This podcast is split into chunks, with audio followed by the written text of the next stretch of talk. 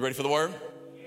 If you're taking notes today, you can write this down. This is the title of our conversation Stop Blushing. Turn to your neighbor and say, Hey, stop blushing. Turn to your other neighbor that you just ignored and say, Hey, you, you stop blushing too. And if you're single and you're sitting next to your crush, you're welcome. We're going to take a look at a, at a, statement in Scripture today that's out of Romans 1. And, and, and we just recently, as a church, did a series in Romans. And if you call Wave Church your home and you missed this series, I would implore you to get on our Wave online app and, and consume this series. It was a powerful and practical series for us as a church. And we're going to take a look at a statement that Paul is the writer of Romans, that Paul says in, in Romans chapter 1. And just to give some context to understand what we're talking about today because I believe it's important. And, and, and in Romans chapter 1, Paul, because he hasn't met the church in Rome yet, he expresses that he is eager to see them. He has a heart to go see them and preach in person. But Paul is introducing himself to the, to the church in Rome is introducing his authority, being an apostle, the, the pioneer of the, of the early church. I love the story of, of Paul. His life mission at one point was to destroy Christianity. He didn't like Christians, he hated Christians, and, and, and he has an encounter with the presence of Jesus that, that flips his life upside down, and he becomes the pioneer of the early church. I love the good news of this gospel. Can I get it? Amen.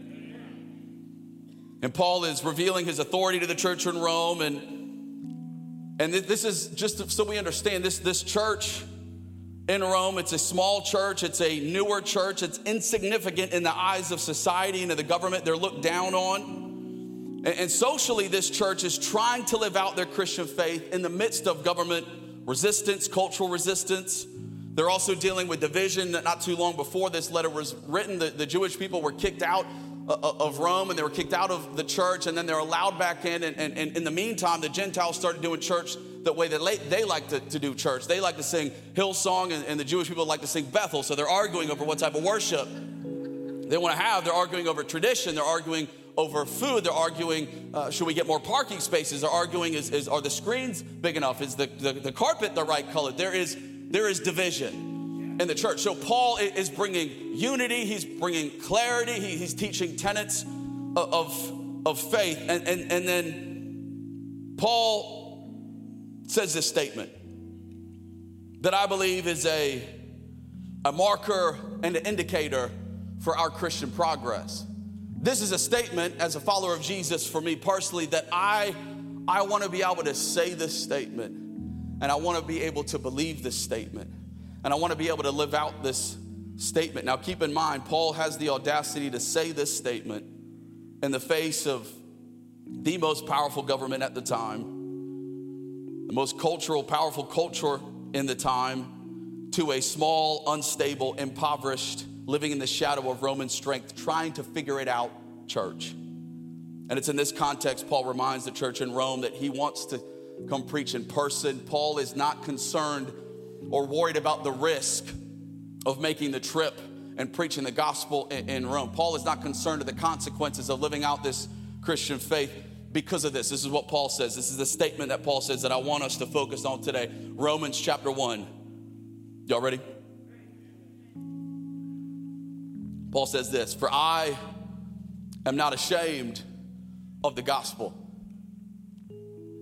I am not ashamed of the gospel, for it is the power of God for salvation to everyone who believes. To the Jew first and also to the Greek. Paul's reminding him, hey, this gospel's for everybody. Then in verse 17, I don't know we're gonna have time to, to highlight this as much today, but it says this for in it the righteousness of God. How many people know our God is righteous? Our God is holy, our God is perfect. Can I get an amen? For in it the righteousness of God is revealed from faith. For faith, the righteousness of God is revealed from Jesus so that you and I can live by faith. For it is written, the righteous shall live by faith. I like the message translation. It says this Paul says, It's news I'm most proud to proclaim. Paul says, I'm proud to pro- proclaim the good news of this gospel, this extraordinary message of God's powerful plan to rescue everyone, everybody who trusts Him. Starting with Jews and then right on to everyone else. God's way of putting people right shows up in the acts of faith, confirming what Scripture has said all along. The person in right standing before God by trusting Him really lives. Why don't we pray? Jesus, we thank you for who you are. Holy Spirit of God, we thank you for your presence here today. God, we honor you. We worship you. God, what an honor it is to be able to gather in your church and this nation freely. Jesus, I thank you that you you know every single human heart that is in this room. You are glad. You are smiling at the fact that every person is in church today. God, personally, I pray, I need your grace, your power, your authority, your anointing. I need, God, I need you. Help me to unashamedly preach your word today. And God, we just pray for the New York Jets, and everybody said, Thank you, John. Everybody give it up for John. He's the man. Church, it's, it's that time of the year where two of my favorite things that I love dearly are back pumpkin spice at Starbucks. Don't judge me. And football. Anybody thankful that football is back? It also means this also brings to the surface one of the most frustrating things about sports and about football the bandwagon fan. They're the worst. I have somebody really close to me in my life. Typically, every family has a bandwagon fan, and I'm not gonna say his name, but he lives in Dallas, and his name rhymes with Pam Jelly, and he's my little brother. And he's claimed more football teams than Tom Brady has rings. One of those teams being because he liked the colors of their uniform. Now, you may be saying, Josh, you can't really talk because you cheer for Alabama football. And you couldn't even point out where Alabama is on a map if we gave one to you this may be true, but I almost signed up for an online class at Alabama, Lydia, but golfing was not an option. And I've been a die-hard Alabama fan for 4.25 years now, and it is a blessing to my life. Roll Tide, Pastor Robert Cameron. This is because I am also a suffering Jets fan. And for the first time, if there's any Jets fans, I doubt there is, here today, for the first time in over a decade, we, we had hope in Aaron Rodgers. And I bought his jersey. And it didn't even fit, but I didn't care. And I got to wear his jersey for four plays before he tore his Achilles. Also, tearing the hearts of all Jets fans and tearing our hope and our, our future. I've also torn my Achilles. It's just too personal. And so, yes, I'm an Alabama football fan because I need victory in my life. I think what frustrates a real fan, though, a loyal, committed fan, is, is they know that a bandwagon fan has avoided the pain and the heartache and the suffering when their team was, was not good. You're a fan because it benefits you. I've been a fan when it did not benefit me. So even when we cheer together now that my team is good, when you celebrate, it does not contain the same weight and authority when I celebrate because I know the losses that it took to get here. All you know is the win. Church, if, if we're not careful, we can approach in modern Christianity, we can approach the gospel and we can approach the word of God in the same light. Where, God, I'm, I'm unashamed of the gospel when I'm blessed. And I'm unashamed of the gospel when I'm prospering. And I'm unashamed of the gospel when it's convenient. And I'm unashamed of the gospel when He heals me. And I'm unashamed of the gospel when He answers my prayer. And I'm unashamed of the gospel when it's culturally acceptable. And I'm unashamed of the gospel when it's easy and when life is good. But there is one problem with approaching the gospel in this way, and that is we are not fans that are swayed by the game of life, but we are disciples and we are followers and we are servants of King Jesus who are only swayed, who are only swayed by King Jesus and the outcome of the cross. I love Paul. He's saying, I'm unashamed of the gospel when I'm blessed and when I have nothing. I'm unashamed of the gospel when I'm prospering and when I'm in the wilderness. I'm unashamed of the gospel when God answers my prayer and when it feels like He is saying nothing. I'm unashamed of the gospel when He heals me and when He doesn't. I'm unashamed of the gospel when life is good and when life is hell. I'm unashamed of the gospel. Can I get an amen? Paul is saying, I am unashamed of the gospel, this good news of Jesus. And we live in a climate that has created a conundrum in Christian culture where too often we are embarrassed and we are ashamed and we are lacking confidence in the good news of Jesus. And when culture clashes our biblical conviction, instead of being unashamed, we blush. You ever been there? I have. Y'all still with me?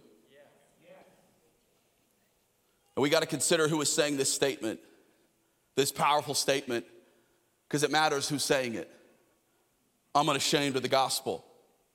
When Paul says, I'm unashamed of the gospel, he says so with the authority of someone who is not a bandwagon disciple of Jesus but someone who knows what it is to suffer, to be mocked, to be persecuted for the sake of the gospel. Paul knows what it is to proclaim the good news when it was a benefit to him, and he knows what it is to proclaim the good news when it cost him everything. But what I want to know when I read this scripture is how is it that Paul has the audacity to say something like, I am unashamed of the gospel. No matter what, I am confident in the good news of, of Jesus. We find the answer with what he says next For it is the power of God for salvation to everyone who believes. Church, Paul is reminding the followers in Rome and you and I today this good news is not just nice information. It is not just a Sunday service and a nice sermon, but this gospel is saving, redeeming power. Can I get an amen? Paul has experienced the power of God, the power of God's saving work, the power of the work of the cross. It's not just a nice concept for Paul or a good way to live life, it is real. He is a man that knows what it is to be dead in his sin and for the power and the work of the cross to pick him up and change him and forgive him and give him grace and purpose in his life again. Can I get an amen?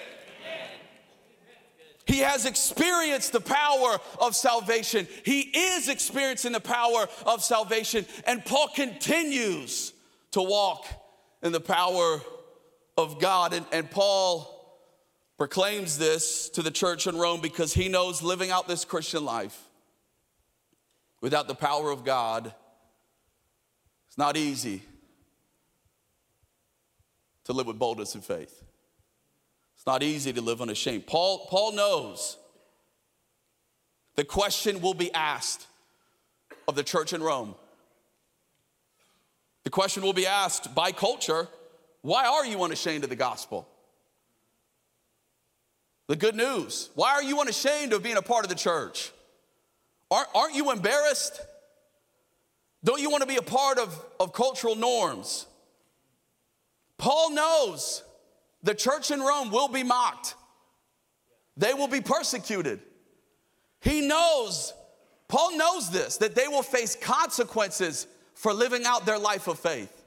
Which, by the way, the consequences that they face were much more severe than consequences we face today.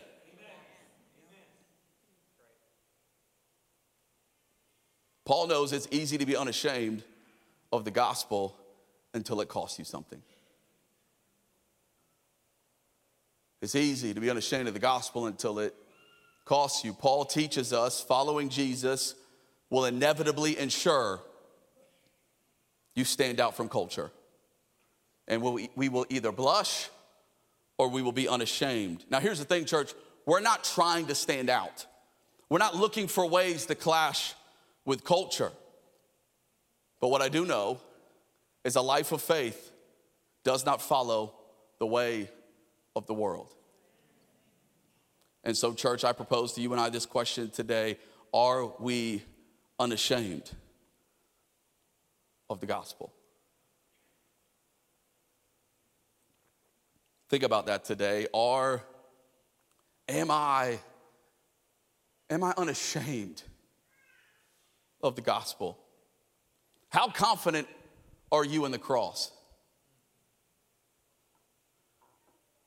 Do we lack confidence in the gospel? Are we at times embarrassed or blushing because of this Jesus way of life? Church, I've been there. Think about Thomas, follower of Jesus, saw Jesus, life and ministry, see Jesus dying on the cross, and then he sees the resurrected Jesus in the flesh in front of his face, and he's still lacking confidence. Says, Jesus, I need, I need, to, I need to touch and see the scars. As I was praying over this, this text, researching this text, I came across an N.T. Wright commentary that, that pointed out four reasons Christians feel ashamed of the gospel today. Maybe one of these four things you can relate to wrestling with. Maybe as I bring up these four things today, maybe it's a little uncomfortable for some of us. Four reasons why maybe today Christians are ashamed of the gospel. Number one is this the gospel reminds us we are spiritual failures.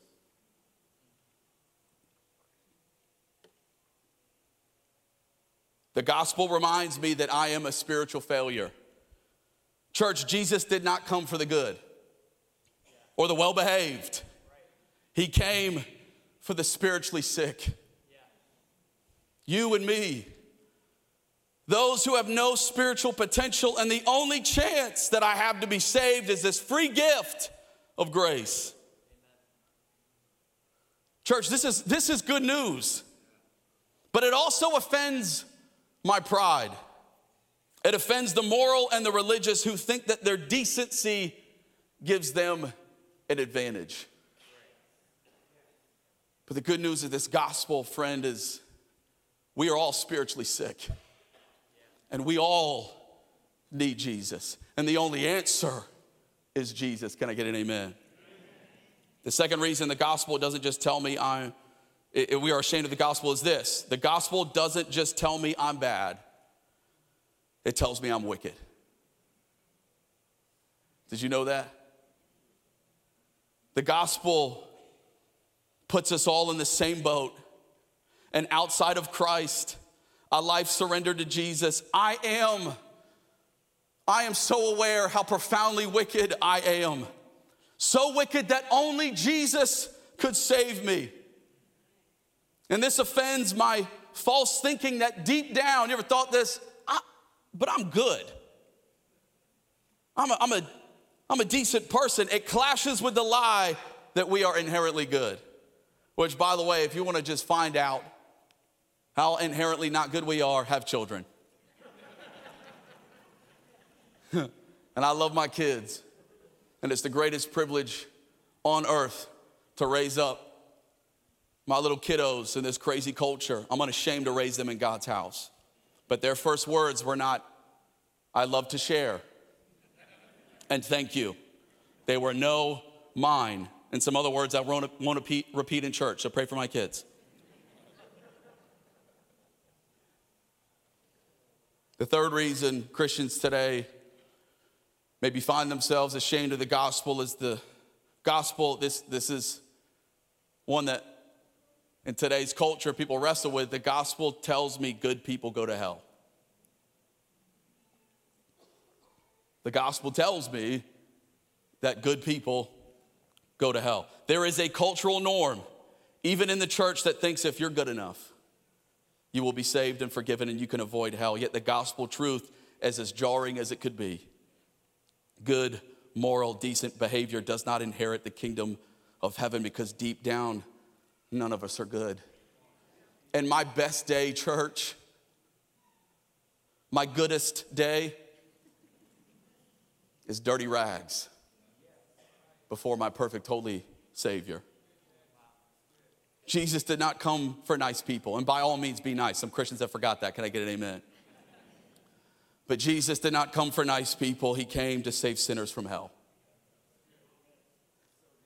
And he came to make the spiritually dead alive in Christ. Salvation is only through Jesus. Fourth reason, and this is a reason I think that we can relate to more in the Western world, is, is this. The gospel tells us suffering is normal, not an exception. Friends, the gospel took place through the serving and suffering of Jesus. And if we are his followers, we can expect the same. Now, here's the thing we're not seeking out suffering. I'm not trying to find ways to make life more difficult, but if Jesus suffered, if Jesus was persecuted, if Jesus was hated as his followers, we can expect the same at some point in our life. And this offends the lie that Christianity is just a nice, easy life. And I would like to propose the question if my life is full of ease, am I really following Jesus? I hope and pray that there are times and there are seasons where there is ease. But if I'm really, if I'm really following Jesus, there are times when I walk through the valley of the shadow of death, and His grace sustains me. Can I get an amen? I think about my journey as a pastor's kid.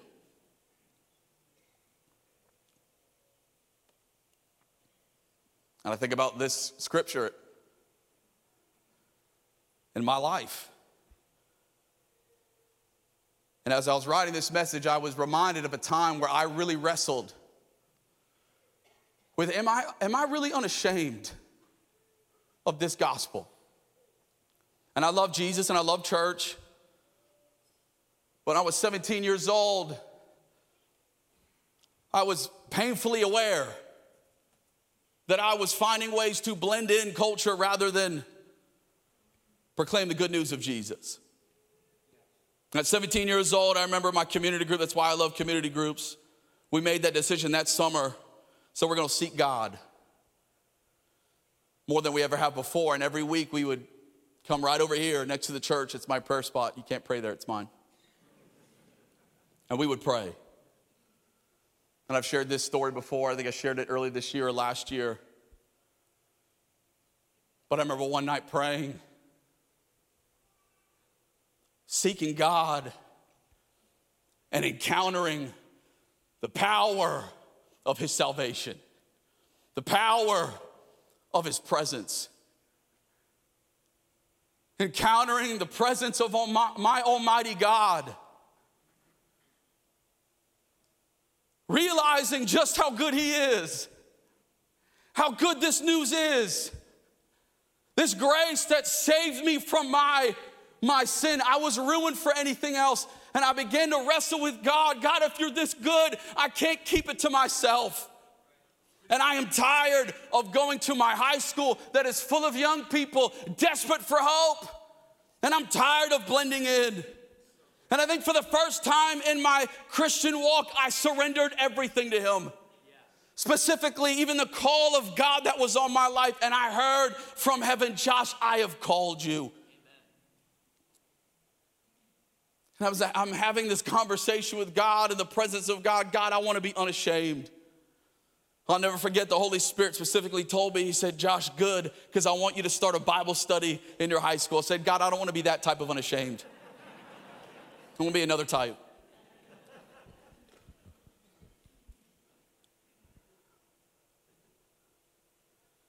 But I knew it was God. I knew the Holy Spirit had spoke to me. I went straight to my community group leader. His name's Josh Foy. I said, Josh, I got to tell you this because if I don't tell you, I'm going to keep it to myself, and I don't know that I'm going to have the faith to do it. I'll never forget the first Friday in this public high school. Went into, we are going to do this every Friday. I was a senior every Friday, the fourth block, and I remember I went up to the security guard. Didn't really know him yet. His name's LB. And my plan was to ask LB if we could have this Bible study and, and maybe let people know, thinking that that he would say no and I would be good.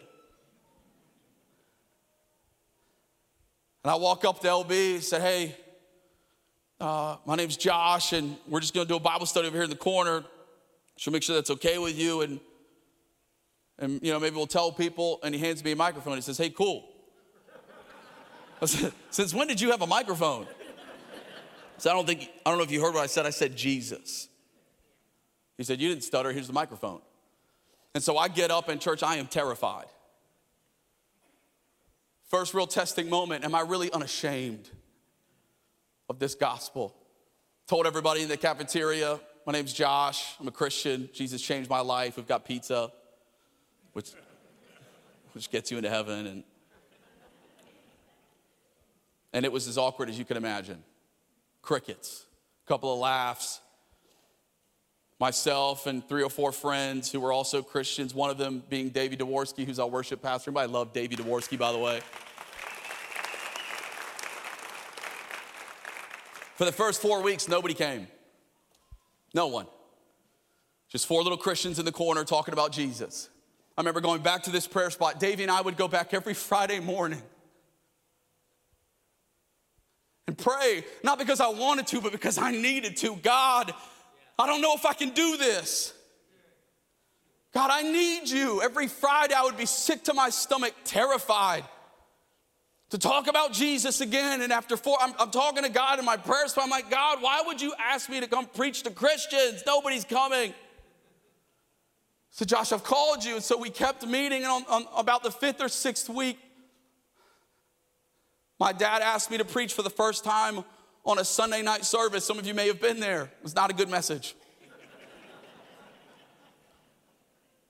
and unbeknownst to me, LB was listening to that Bible study. And he was waiting to see if we would be unashamed enough to keep showing up. And LB finds out what church we go to, and LB's first church service is the night that my dad asked me to speak. And when I give an opportunity for people to give their lives to Jesus, who is the first running to the altar? It's LB.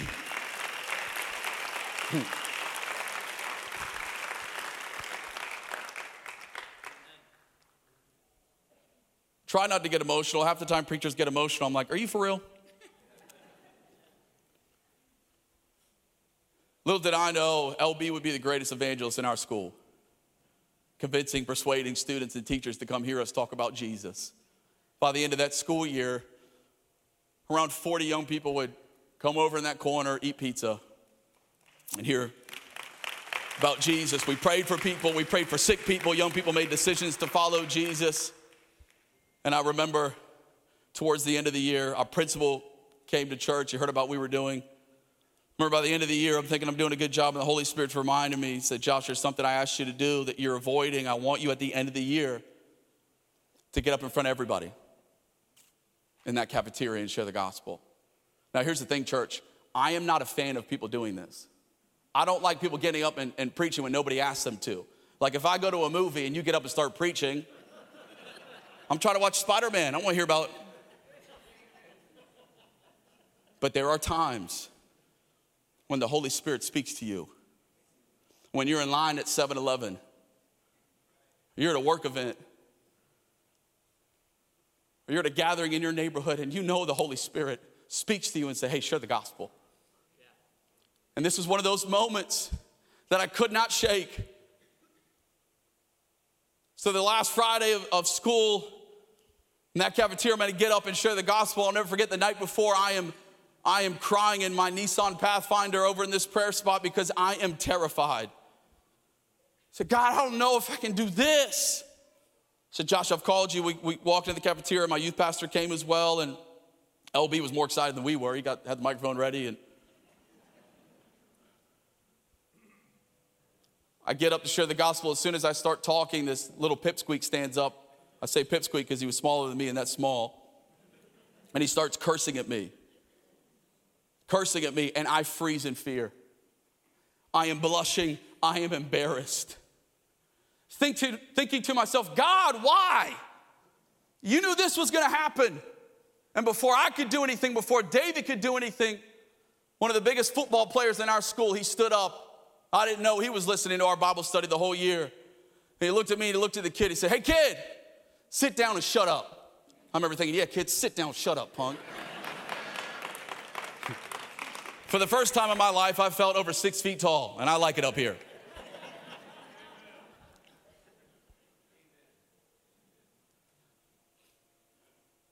I shared the gospel maybe for like 37 seconds. I was so nervous. I wish I could tell you people came running to my feet, like, oh, who prophet we've been waiting for. A couple of claps. I walked out of my school that day confident in the good news of the gospel. Four or five years later, a girl walks up to me, says, Josh, you don't know who I am today. I'm new to church. Just recently, I came to church because I was going through a really hard time in my life. And I'd never been to church. And in this hard time of my life, I remembered there was this kid who stood up in my cafeteria who told me that there's a church I could go to, that there's a Savior Jesus who loved me, that cared for me. Josh, I came to church. I made a decision to follow Jesus because I think that kid, I think it was you.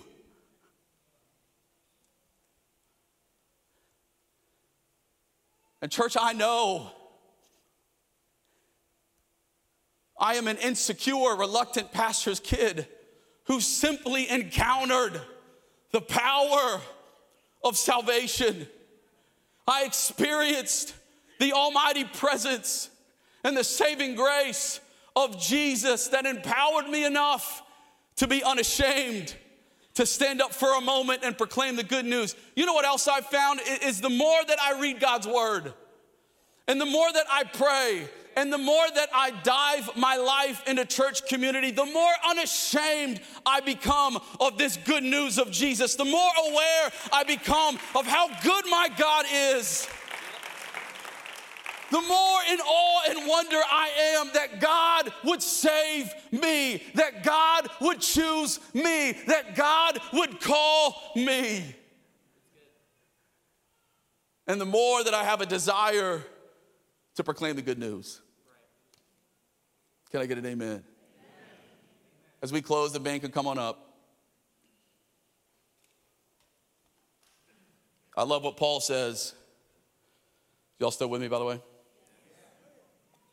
I love what Paul says in Philippians 3. Paul says this, same writer, to the Philippian church, but whatever gain I had, I counted as lost for the sake of Christ. Indeed, I count everything as lost because of the surpassing worth of knowing Christ Jesus, my Lord.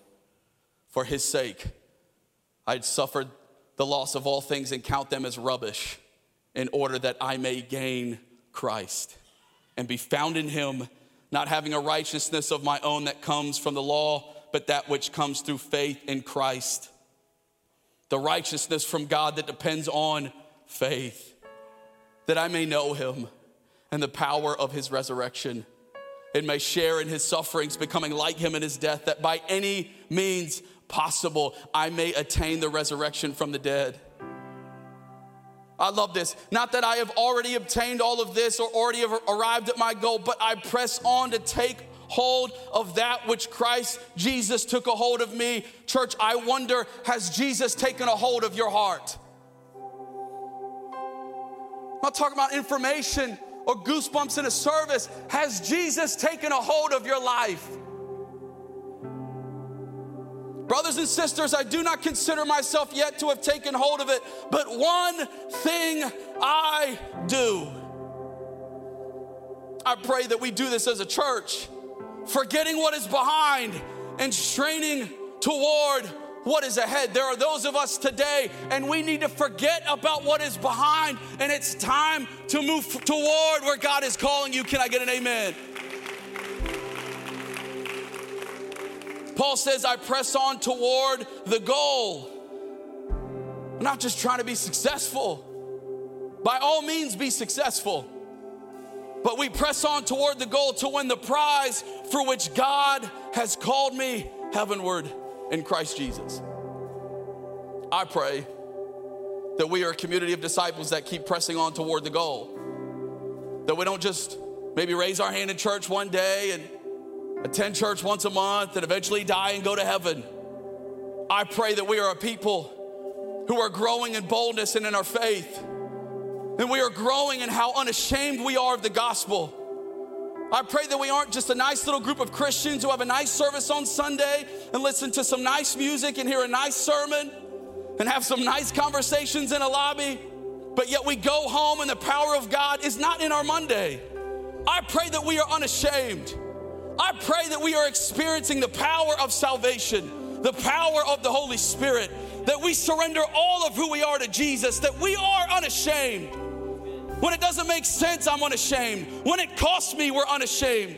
When I'm blessed, I'm unashamed. When I suffer, I'm unashamed. When I prosper, I'm unashamed. When I lack, I'm unashamed. I pray that we are confident in the work of the cross. Church, I pray that we are eager and we are passionate to proclaim the good news wherever we go.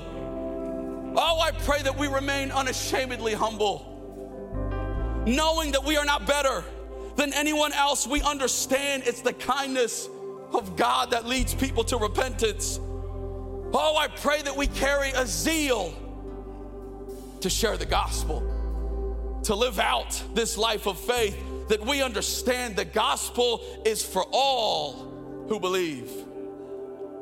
Church, I pray that we unashamedly love people. I pray that we unashamedly are the church. May we be unashamed of our Savior who unashamedly took your shame on the cross.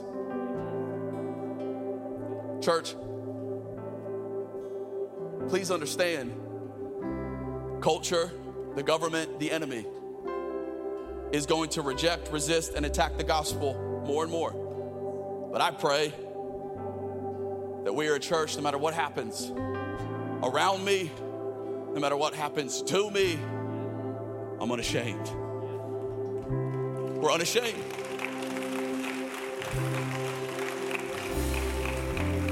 And I will not blush. I will not blush at the teaching of the Word of God.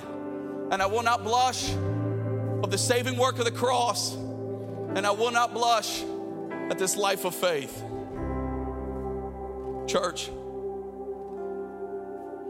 our world needs Jesus. Not a nice service, not a nice sermon. Our world needs the saving power of Jesus. And Jesus is using his church.